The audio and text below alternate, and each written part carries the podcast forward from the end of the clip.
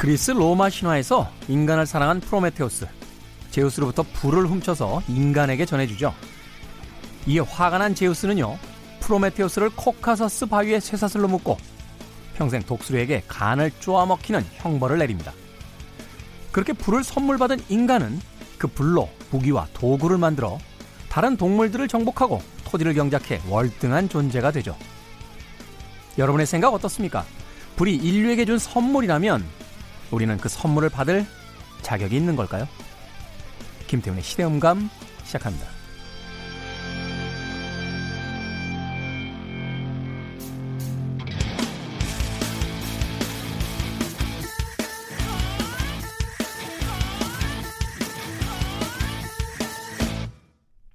그래도 주말은 온다. 시대를 읽는 음악 감상의 시대음감 김태훈입니다. 아마 어린 시절에 그리스 로마 신화 아, 많이 보신 분들이라면 이 프로메테우스의 그 신화에 대한 이야기 이미 알고 계시지 않을까 하는 생각이 듭니다. 이 제우스의 명령을 받아서 인간과 동물을 만들죠. 어, 흙과 물로 이렇게 인간의 형상을 빚어서 프로메테우스가 만들게 되는데, 그리고 나서 이 아테네라고 하는 그 여신의 도움을 받아서 네. 아폴로가 모으는 그 태양 마찬가요? 뭐 그 뒤에 날아 들어가가지고 이렇게 불을 훔쳐왔던 거로 제가 기억이 됩니다. 어, 한낱 미물인 인간에게 불을 선사했다라고 해서 그 산에 쇠사슬로 묶여서 예, 독수리가 매일 날라와서 간을 쪼아요. 이렇게 쪼면 아프잖아요. 예? 많이 아플 텐데 그냥 쪼임을 받고 죽으면 괜찮은데 그게 또 밤 사이에 다시 아뭅니다. 예. 그러면 다음날 또 독수리가 와서 또 쪼아먹어요. 평생 동안 그렇게 벌을 받아라 라고 했는데, 제 기억이 맞다면 아마 헤라클레스가 와가지고 구해줬을 거예요. 네, 쇠사슬을 끊고. 네. 헤라클레스 짱. 네. 이 이야기를 왜 하냐면요, 어, 이 불이라는 것이 최근에 상징하고 있는 바가 있죠. 일단은 호주에서요 벌써 한 달 넘게 화재가 나고 있고 몇억 마리의 그 동물들이 희생당했다 하는 뉴스가 계속해서 전해집니다. 최근에 있었던 그 골든글로브 시상식 보면 많은 헐리우드의 배우들이 또 감독들이 무대에 올라와서 수상소감을 할 때 지금 우리끼리 상을 주고받는 것도 중요하지만 호주를 어, 생각하자라고 하면서 그 호주에게 도움의 손길을 줘야만 한다 하는 인터뷰를 하기도 했고요.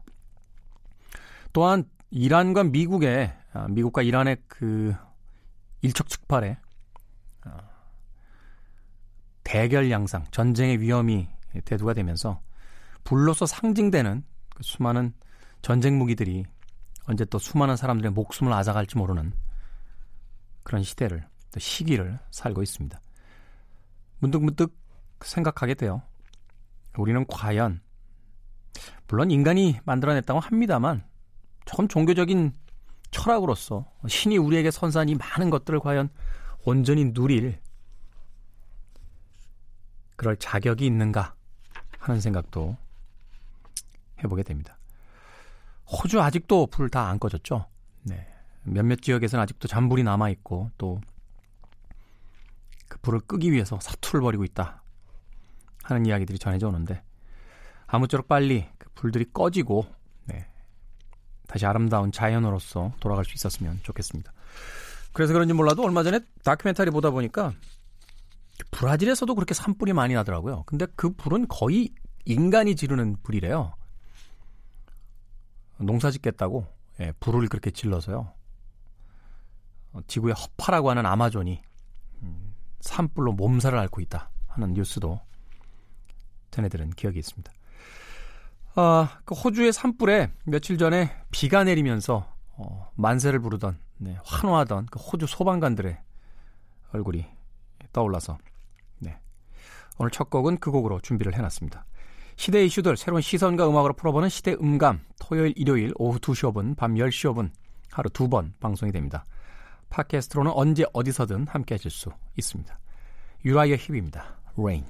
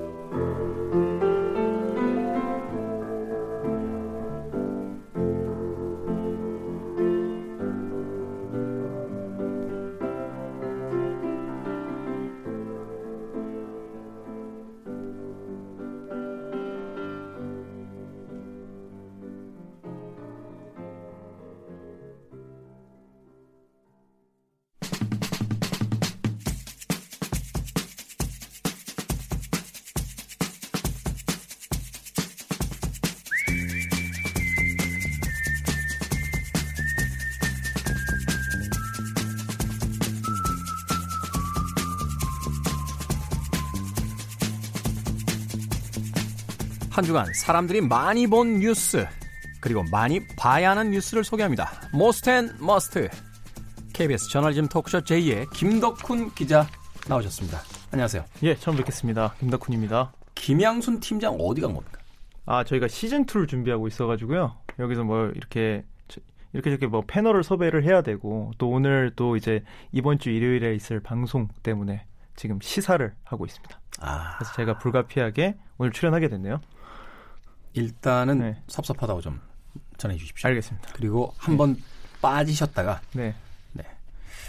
김덕훈 기자로 완전히 갈아타는 네. 이 자리를 잘 노려보겠습니다. 그래도 김양순 팀장이 이렇게 네. 직접 어, 선별해서 보내준 기자라고 굉장히 잘하는 아, 기자라고. 네. 그거는 이제 이 팀 듣기 좋으라고 한 얘기인 것 같고, 그냥 제가 오늘 할 일이 없었어요. 그래서 나오게 됐습니다. 알겠습니다. 오늘 네. 머스트 앤 머스트 잘 부탁을 드리도록 하겠습니다. 예. 자, 참고로 지금 저희가 방송 녹음하고 있는 시점은요, 일월 구일 목요일입니다. 현재까지 나온 기사들과 상황을 바탕으로 진행되는 점 이해를 부탁드리겠습니다. 자, 한 주간 가장 많은 검색 순위에 올라서 모스트 뉴스가 된 뉴스들, 어떤 뉴스들입니까? 네, 일단 뭐 세 가지를 꼽아봤는데요. 일단 미국 이란 갈등, 미국 이란 사태, 뭐 이렇게 불리죠. 어, 키워드로는 솔레이마니, 트럼프, 이라크, 하메네이, 뭐 호르무즈, 뭐 이런 키워드들이 꼽혔습니다. 일단 좀 여쭤볼게요. 예. 왜 갑자기 이 솔레이마니 작전이 시작이 된 겁니까? 어, 일단 이를 벌인 미국 측에서 얘기를 하는 거는 솔레이마니 사령관이 이제 미국의 안보에 심대한 위협이 됐다. 뭐 예를 들어서 뭐 이런 것들이 있어요. 보면은 어, 솔레이마니 사령관이 중동에서 반미 테러 도발을 일으켜온 이슬람 시아파의 친이란 무장 조직인 어, 민병대, 그리고 레바논 헤즈볼라 등의 비밀 작전을 설계해온 인물이라는 뭐 주장이 제기되고 있습니다. 그래서 그 중동 지역의 위협을 제거, 제거하기 위해서 솔레이마니 사령관을 제거했다는 얘기가 있고, 그러니까 지금까지 네. 어떤 행동을 직접적으로 한 것에 대한 책임이 아니라 아닙니다. 위험해질 수 있다. 예, 그리고 솔레이마니 사령관이 이제 쿠두스 군이라는 곳을 지휘를 하고 있는데, 이 쿠두스 군이 뭐 완전히 일치하는 건 아니지만 굳이 따지자면 미국의 씨아이에이랑 비슷하다. 그래, 정보 활동을 하고 첩보 작전을 하는 곳인데, 이제 미국 측 입장에서는 이 솔레이마니가 굉장히 이란의 군부의 최고 실세 중 하나니까 또 정보를 책임지고 있으니 이제 각종 이제 중동에서 이루어지는 각종 이제 미군의 불리한 작전들에 이 사람이 개입돼 있는 게 아니냐라는 의심으로 이제 타격을 한 거죠. 저는 그렇게 이해하고 있습니다. 그 톰 크루즈 나왔던 영화 중에요. 네. 마이너리티 리포트라고 있었잖아요. 예, 아직 어떤 일이 안 벌어졌는데 네. 벌어질까 봐 잡아가요. 그렇죠. 황당한 얘기죠. 사실은 예비적 검거 같은 거죠. 그러니까 어. 말하자면 예. 이게 우리나라의 어떤 뭐 독재 정권 시절에도 뭐 그런 일들이 있었잖아요. 사실은 음. 저희 또 옛날 이야기하니까 또 라떼는 뭐 이렇게 또 생각하시는 분들 계실 것 같은데, 길 가다가 그냥 갑자기 가방 열어가지고 무슨 음. 학교에서 나눠준 전단지 하나 이렇게 아무 생각 없이 가방에다 집어넣어놨으면 이런 이적 표현물 소지 및 탐독, 그래가지고 네. 너는 불순 분자가 될 가능성이 있으니까 음. 말하자면 체포. 네. 막 잡아갔어요. 네. 그러니까 지금 미국 사회 그렇게 가는 겁니까? 이게 이제 일각에서는 또 이런 얘기들이 나오잖아요. 이제 올해 미국 대선이 있으니까 이제 또 게다가 지금 현재는 이제 미국 하원에서 트럼프 대통령의 이제 탄핵 소추안이 이제 상원으로 넘어간 상태고, 이런 국내적인 정치적 부담을 이제 해외의 악을 이제 더 만들어 가지고 이제 여론을 반대로 돌리려는 건 아니냐, 이런 문제 제기가 나오고 있는 거죠. 사실 그 이야기가 우리에게도 좀 영향이 있는 게 그 음. 김정은 위원장하고 했던 그 대담이라든지 어떤 화해 음. 무드 같은 게 결국은 쇼 아니었냐. 예. 뭐 이런 이야기들이 이제 심심치 않게 나오고 있잖아요. 회담이 이뤄졌던 당시에 미국의 국내 사정을 위해서 그렇죠. 평화 무드를 조성한 건 아니냐, 뭐 이런 말씀이시죠? 하, 하여튼 이 트럼프 음. 대통령 참 예. 계륵이네요. 예. 어, 뜨거운 감자고. 근데 이게 이게 어떻게 생각하느냐에 따라 다른데, 이제 며칠 전에 케이비에스 긴급 진단이라고 네. 거기 전문가들이 나와서 하는 얘기 중에서 이제 보면은, 이제 이란과는 대결 국면을 이제 확실하게 트럼프 대통령이 선포를 했고, 이제 반대로 늘 그렇게 강대강으로 이제 외교 문제를 이제 비화시키는 쪽으로만 갈 수가 없으니 북한과는 좀 지금까지 유지해왔던 평화기조를 조금 더 공고히 하려 하지 않겠느냐, 적어도 북한을 때리는 일은 없지 않겠느냐, 뭐 이런 얘기도 있는 것 같더라고요. 뭐가 어떻게 돌아가는 건지 모르겠습니다. 자. 트럼프만 알겠죠. 다음 뉴스. 예, 다음 키워드는요, 윤석열 그리고 추미애입니다. 법무부가 십삼 일자로 검사장급 검사 삼십이 명에 대한 인사를 단행을 했고요. 이제 윤석열 검찰총장의 측근인 것으로 누구나 인식하고 있었던 한동훈 어, 전 대검 반부패 강력부장을 부산고검 차장으로 보냈고, 저 청와대 선거 개입 하명 수사 의혹을 수사를 지휘를 해온 박찬호 대검 공공수사부장을 제주지검장으로 또 전보를 했고요. 또 예. 뭐 등등 많은 인사 한 많은 이제 검찰총 총장 측근이라고 인식됐던 분들이 이제 전보를 가게 되어서 이제 수사가 제동이 걸린 것들이 많습니다. 일단은 그 한 보수 언론지의 기사를 보니까 음. 그 자극적인 어떤 그 문장까지 써서 음. 어, 윤석열 검찰총장의 뭐 왼팔 오른팔 뭐 다 음. 잘라냈다. 네. 아, 뭐 전면전이다. 뭐 이런 표현까지. 전면전이라기보다는 뭐 이제 청와대 입장에서 보면은 청와대나 법무부 입장에서 보면 본인들한테 있는 인사권을 이용을 해서 인사를 했다라고 이제 주장을 하고 있는 거고, 이제 법, 이제 검찰 입장에서는 왜 그동안 했던 관례를 깨고 이제 한창 수사가 진행 중인 핵심 요직들을 교체를 하냐, 이렇게 이제 불만을 제기하고 있는 거죠. 두 가지를 좀 생각해 볼 수 있는 예. 게 이런 부분이잖아요. 그 이제 법무부 쪽에서 이야기하고 있는 거는 예. 총장에게 분명히 의견을 개진할 시간을 줬고 음. 어, 면담을 할 수 있도록 해줬는데 음. 거기 그 시기에는 아무런 의견을 내지 않다가 음. 왜 법무부의 고유한 권한을 가지고 인사권을 행사했을 때 이렇게 음. 반발하느냐 음. 하는 이야기가 이제 첫 번째고, 예. 두 번째로 이제 검찰 쪽의 이야기는 아니 인사권도 인사권이지만 왜 수사가 진행 중인 상황에서 핵심 그 수사의 그 수장들을 다 어, 인사 발령을 내느냐. 네. 뭐 이게 이제 아마 부딪히고 있는 것 같은데. 예. 법무부가 오전 아홉 시 반에 대검에 연락해서 열 시 반까지 총장이 법무부 청사로 와라. 그래서 인사안에 대한 의견을 추미애 장관이 듣겠다. 이렇게 얘기를 했다고 하고요. 이 상황에서 이제 윤 총장은 거부를 했다고 합니다. 왜냐하면 검찰 인사위를 개최하기 겨우 삼십 분을 앞두고 총장을 호출하는 게 이게 법무부 인사의 정당성을 확보해주는 요식행위에 지나지 않느냐, 뭐 이런 식으로 해서 거부를 했다고 하고. 쇼 아니냐. 예, 네. 맞습니다. 또 이와는 별개로 이제 오후 네 시에 또 인사에 대한 대검의 의견을 달라로 업무 연락을 또 다시 법무부가 검찰 측에 했지만 대검이 이, 이것에도 또 응하지 않으면서 법무부 입장에서는 우리가 여러 번 의견을 듣겠다고 얘기를 했다고 하고, 검찰은 반대로 이렇게 임박해서 우리의 의견을 듣겠다고 하는 건 결국에 법무부가 마음대로 할 거면서 그냥 요식행위로 검찰의 의견 들었다라는 핑계로 쓰기 위해서 우리에게 음. 제안을 한 것이니 우리는 받아들이지 않겠다, 뭐 이런 얘기인 거죠. 이게 그 정세균 국무총리 후보자 그 인사청문회하고 같이 맞물리면서 그 야당 쪽에서는 막 그 정권 심판론까지 등장하고 있는 상황이고, 예. 또 뭐 박지원 의원 같은 경우는 속이 시원하다 뭐 이런 표현을 아, 쓰기도 네. 했던 것 같고, 예. 또 이 와중에 또 진중권 농객은 아주 신랄하게 어, 이 상황에 대해서 또 음. 비판을 해댔는데 음. 어찌됐건 좀 두고 봐야 될 것 같습니다. 아, 법무부와 검찰이 이렇게 정면을 부딪히고 있는 상황 속에서 진행 중인 수사는 어떤 방식으로 지금 진행이 될 건지, 또 음. 그리고 과연 이 갈등이 봉합이 될 수 있을 건지 음. 한번 좀 시간을 두고 봐야겠네요. 자, 네. 세 번째 뉴스 어떤 뉴스입니까? 세 번째는 좋은 소식인데요. 봉준호 감독이 기생충으로 골든글로브 외국어 영화상을 수상을 했습니다. 네. 그러니까 여기서 이제 수상 소감으로 우리는 하나의 언어를 쓴다고 생각한다. 바로 영화라는 언어다. 이런 얘기도 남기고요. 네. 그다음에 쟁쟁한 다른 후보들이랑 이제 붙어서 어, 수상을 한 거고, 또 국내에선 최초로 수상을 한 거기 때문에 의미가 깊었습니다. 이제 또 다음 달 구 일에는 아카데미 시상식도 열리는데 아카데미에서도 수상할 가능성이 높아지는 것 아니냐, 이런 기대감이 또 점쳐지고 있고요. 네. 참고로 아카데미에서는 어, 국제영화상과 주제가상 이 두 부분의 후보로 올라가 있습니다. 아, 그러니까 외국어 영화상이라고 우리가 흔히 얘기하는 바로 그 예. 상에 이제 올라가 있는 거죠? 예, 맞습니다. 네. 저도 좀 찾아봤더니 그 어, 유럽 영화제에서 대상을 받았던 작품 중에 그 외국어 영화상을 네. 받은 게 뭐가 있나 봤더니 아무런 작품이 하나 있는 것 같더라고요. 그리고 네.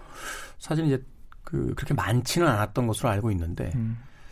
이번 작품은 미국 쪽에서 워낙 뭐 호평들이라 음. 뭐 알파치노 같은 명배우가 막 트위터에다가 음. 끝내주는 작품을 봤다 막 이런 이런 걸 올리기도 했고 뭐 브래드 피트가 그 송강호 씨하고 또 악수하는 음. 아, 막 이 네, 장면이 네 사진이 또 그거에 이제 네. 우리 인터넷 커뮤니티에서든 그러니까 연세대를 다니는 학부모들 간의 이제 만남이라고 얘기해가지고 또 이제 한번 싹 돌기도 하고. 아무튼 뭐 미국 예. 현지에서 분위기는 좀 호의적인 것 같아서 예, 예. 예, 기대를 해봐야 되지 않을까 하는 또 생각이 드는군요. 예. 네. 자, 어, 김양순 기자와 함께했던 이 시간 오늘 김덕훈 기자와 함께 이야기 나눠봤습니다. 고맙습니다. 감사합니다.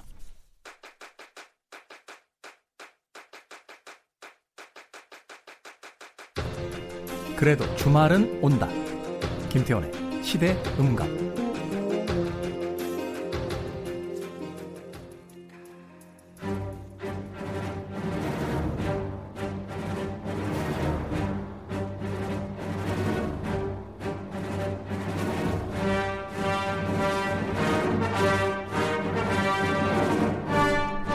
최근 미국과 이란 간의 위태로운 상황을 지켜보면서 문득 영화 스타워즈 속의 제다이 요다의 대사가 떠오릅니다.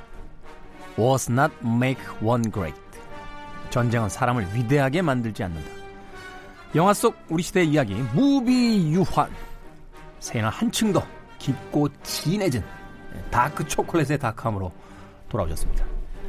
동시대 최고의 다크포스 최강희 평론가 나오셨습니다. 안녕하십니까? 네, 안녕하세요. 네. 왜 이렇게 출장이 많아요? 아, 제가 영화 평론만으로는 먹고 살 수가 없으니까 네. 직업을 하나 더 가지고 있지 않습니까? 그렇죠. 예, 계약직 예, 피디. 예, 계약직 피디를 하고 있어서 그 계약직 피디는 뭐 가라면 가야죠. 뭐 어떻게 해요? 그러니까 제가 알고 있기로는 예. 본인이 가겠다고 자진해서 가겠죠. 자꾸 만들어가지고 안 가도 될 일을 자꾸 나가, 아, 나가는 일을 만들었어요. 고백컨대 네. 제가 그 시월에 그 뒤늦게 이제 서핑 바람이 불어서 제가 서핑하러 갔지 않습니까? 네. 저 인도네시아 발리에 네.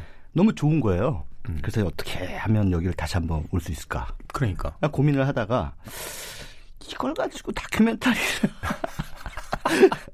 동남아 이민사 뭐 이런 거였죠? 네네. 만, 음, 다큐멘터리를 한번 만들어보자. 그러니까 북유럽 이민사도 다 있는데 왜 꼭 네. 동남아 이민사를. 그런데 이제 발리에 가게 된 김에 남태평양도 한번 일주를 하고 싶더라고요.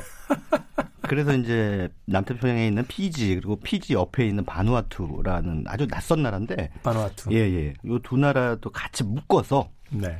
어, 평소에 가고 싶었던 그 세 곳을 한꺼번에 가는 걸로 기획을 했죠. 음. 물론 이제 회사에는 명분으로 아 우리 한국의 칠십 퍼센트 되는 넘는 사람들이 이민을 꿈꾼다. 이민을 꿈꾼다. 음, 그리고 전통적인 이민 선호국이 이제 호주나 캐나다인데 아, 그런 나라 말고 뭔가 좀 새로운 블루오션 이민의 블루오션을 찾아 섬으로 떠난 사람들 이런 아. 제목으로 아, 다큐멘터리를 한번 만들어 보고 싶다. 그런 다큐멘터리 이렇게 만들 때 네.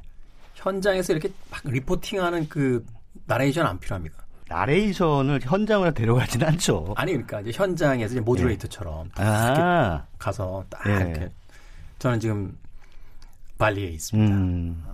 몇 년 전부터 음. 불기 시작한 한국의 이민 열풍. 음. 네.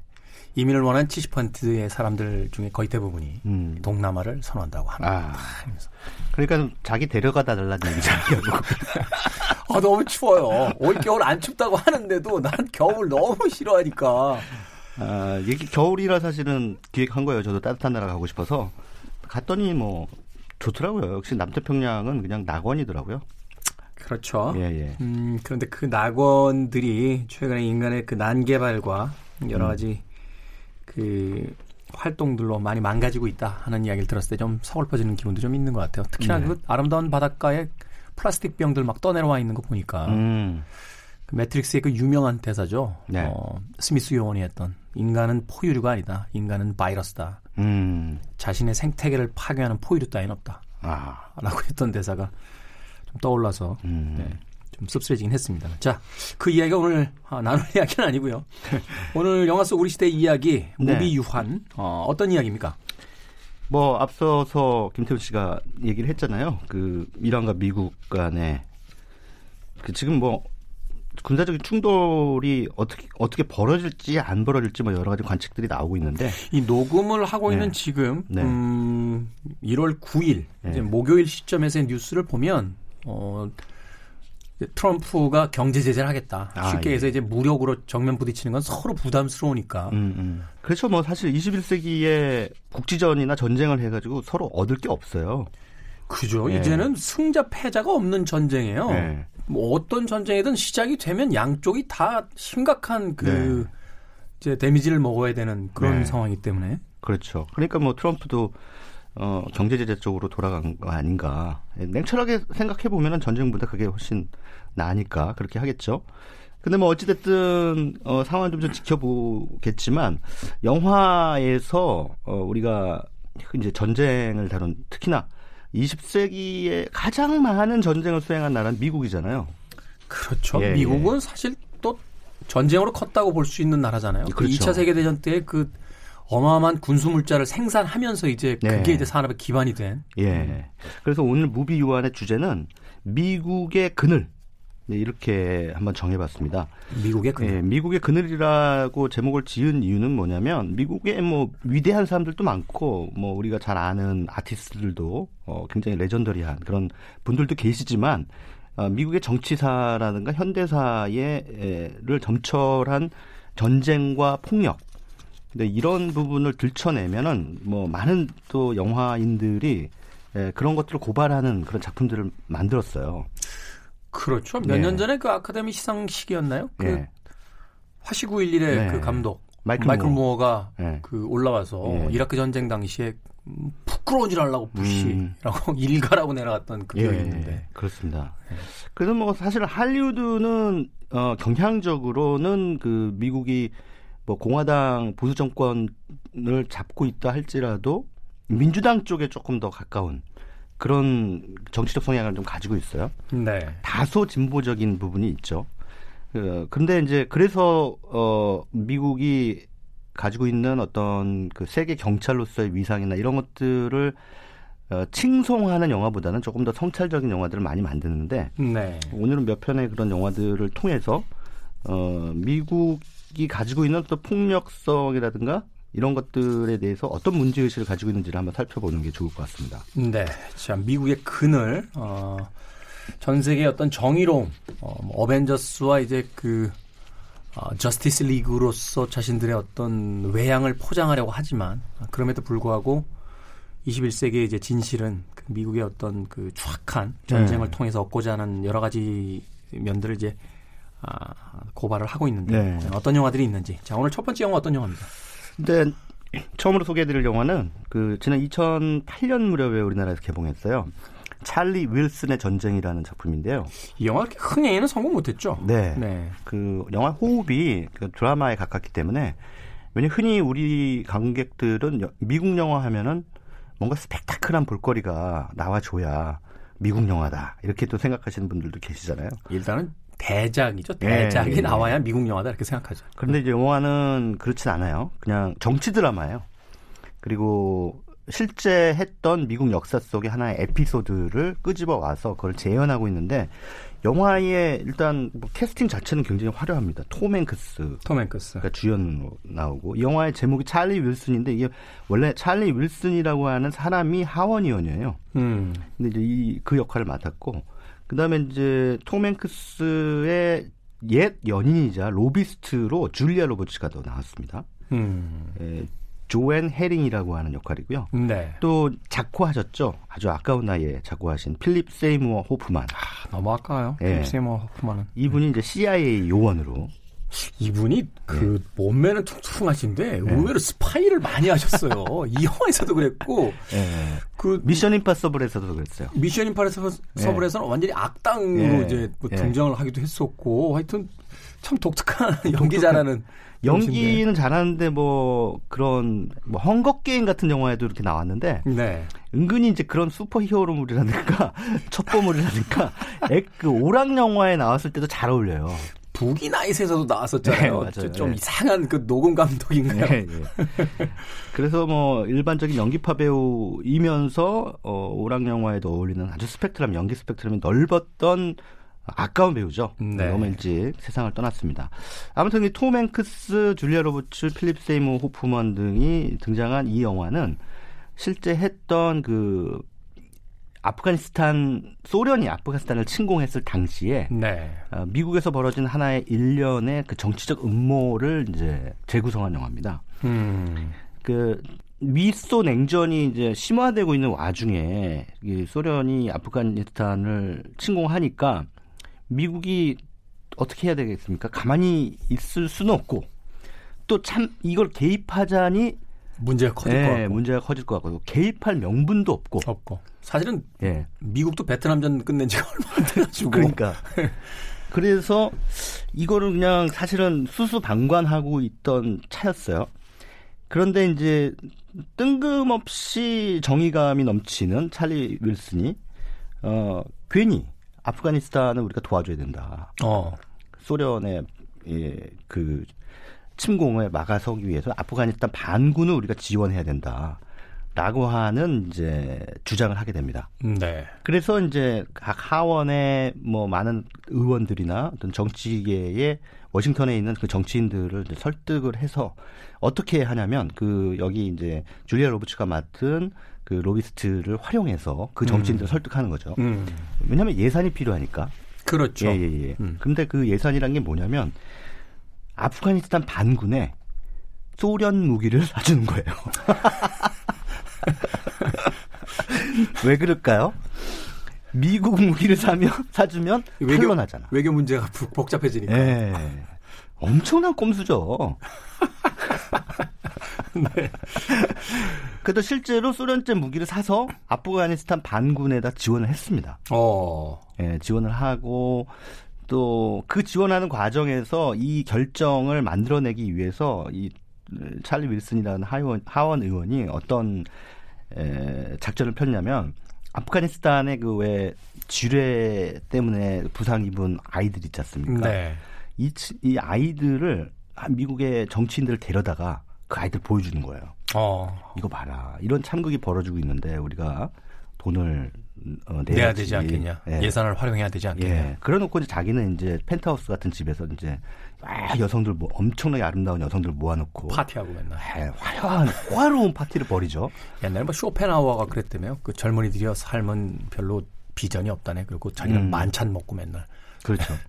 그러니까 사실은 이 찰리 윌슨이라고 하는 의원이 가지고 있는 정의감이라든가 어, 연민이라든가 이런 것들은 그냥 장식물이에요. 장식물. 음. 예. 어떤 어떻게 보면 그 지성인으로서의 어떤 하나의 훈장 같은 장식물. 네, 맞습니다. 근데 그런 행동을 하, 함으로써 어쨌든 그 소련에게 아프가니스탄 반군이 에, 힘있게 반격할 수 있는 어, 그 토대를 마련해 준 거죠. 그래서 결국은 소련이 물러나죠. 그렇죠. 예, 예. 근데 영화 속에서 묘사되어 있지는 않지만 그 아프가니스탄 반군이 결국은 탈레반이 돼요. 그 탈레반을 누가 키웠죠? 미국이 키운 거예요. 미국이 키웠죠. 예. 그래서 그 미국이 키운 탈레반이 구일일 테러를 일으킵니다. 사실은 그 부시와 네. 어, 영국의 토니 블레어가 그 이라크전에 이제 참전했을 때 영국의 그 국회의원 한 명이 그 사퇴하면서 했던 연설이 하나 있었어요. 네. 중동에다 화학 공장 누가 지어줬냐? 우리가 음. 지어주지 않았냐? 음. 그래놓고 이제 그게 있다고 공격을 해서 들어가겠다는 건 도대체 무슨 논리냐? 네. 뭐 이런 이야기를 했던 그런 기억이 있는데. 네. 네. 그렇죠. 그래서 이 찰리 윌슨의 전쟁이라는 영화를 보다 보면은 이게 참 아이러니죠, 아이러니. 어떻게 보면은. 그러니까 미소 냉전으로부터 우위를 점하기 위해서 소련으로부터 소위 미국인들이 말하는 자유세계를 방어하기 위해서 이런 꼼수를 펼쳤는데 그 자기들, 꼼수를 자기들 인해, 표현을 하면 이제 적화되는 걸 막기 예, 위해서. 그게 이제 부메랑이 돌아온 게 구일일 테러고. 음. 그래서 구일일 테러 이후에 또 미국인들이 요즘 시체 말로 멘붕에 빠지지 않습니까? 그래서 그 멘붕에 빠져서 어떻게 됩니까? 이라크를 또 침공하죠. 침공하죠. 예.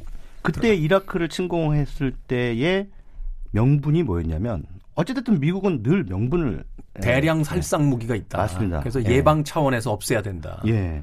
갔는데 없었잖아요. 대량 그렇죠.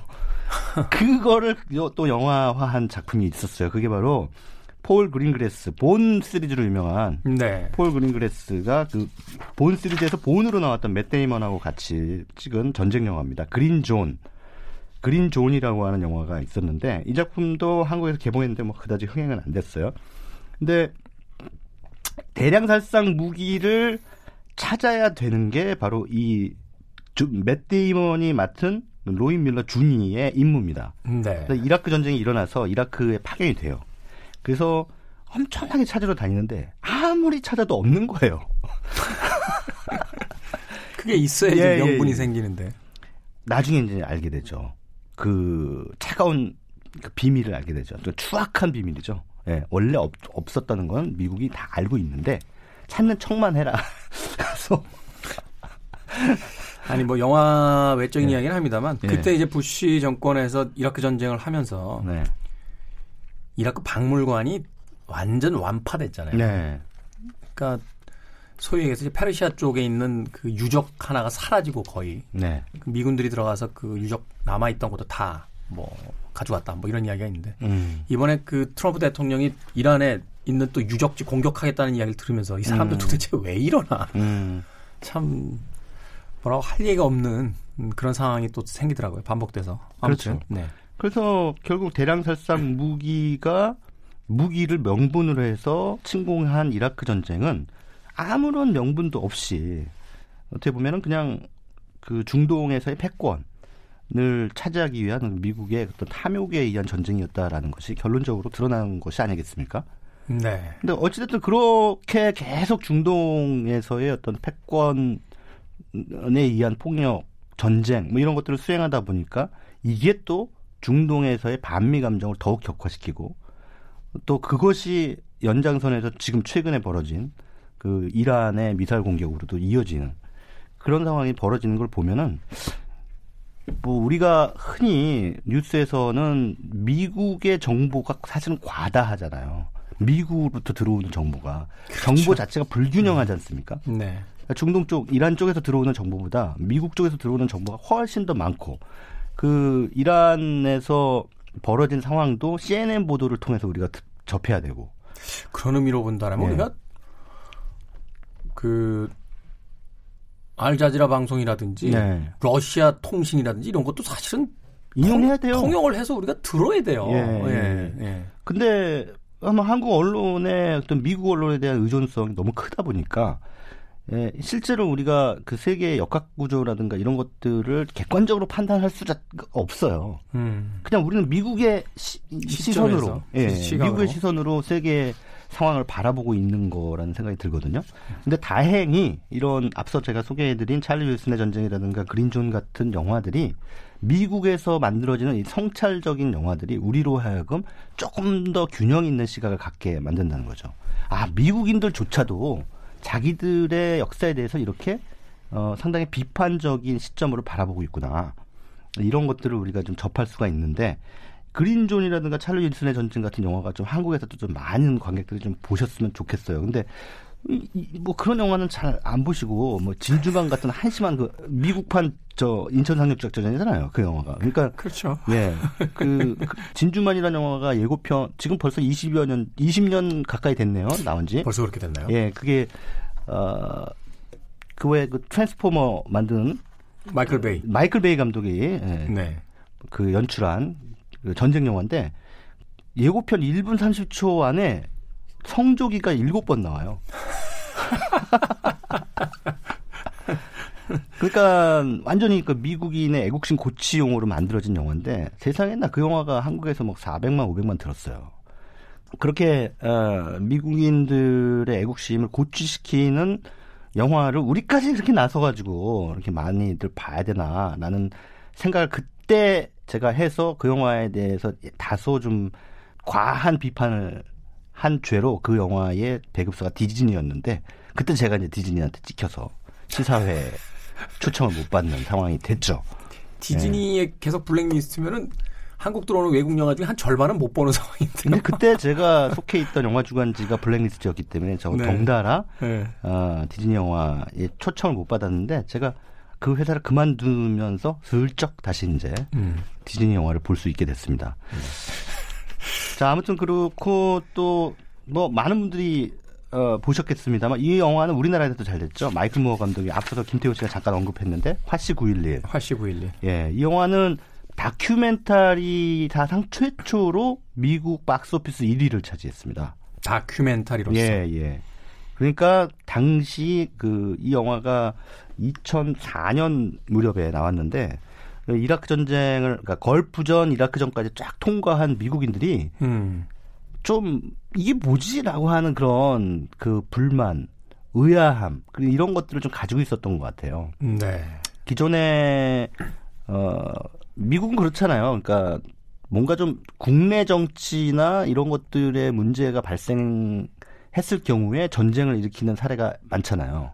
음. 그렇게 했을 때 보수 세력들이 결집하거든요. 그렇죠. 예. 그래서 그런 어, 보면은 꼭 보면은 물론 뭐 다 그런 건 아닙니다만 공화당이 집권했을 때 전쟁을 많이 하고 이런 상황에서 이제 어찌됐든 마이클 무어가 이 화씨 구일일이라고 하는 작품을 통해서 이것도 좀 보면 되게 웃긴 게 오사마 빈 라덴하고 이 부시 가문하고 친했어요. 석유 예, 그 예. 재벌이잖아요, 부시 네. 가문이. 그래서 예. 서로 뭐 비즈니스 파트너 관계였다는 예. 이야기. 네. 그런 그런 그 비하인드 스토리를 이제 보게 되면서 야 이게 지금 뭐 어떻게 돌아가는 건가 이런 생각이 들 때도 들 수도 있었는데 어, 이 화씨 구일일을 하고 하는 영화를 보면 되게 흥미로운 게 전쟁에 참전하기로 결정을 이제 하지 않습니까? 결의를 하지 않습니까? 하원이나 네. 이런 데서.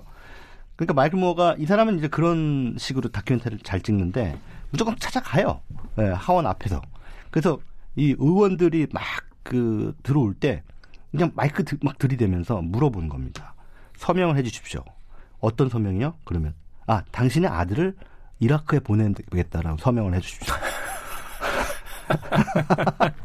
내 아들도 이라크에 보낼 테니 이 전쟁에 나는 이래서 참, 어, 찬성한다. 서명을 해 주십시오.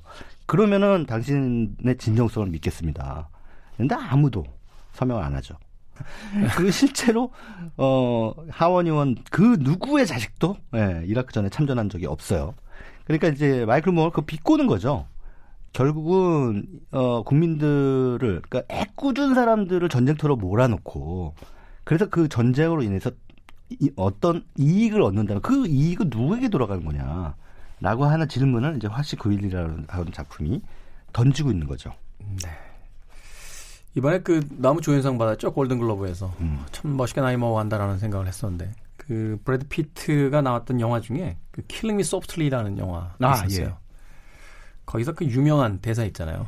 어, 미국은 국가가 아니야. 미국은 비즈니스야.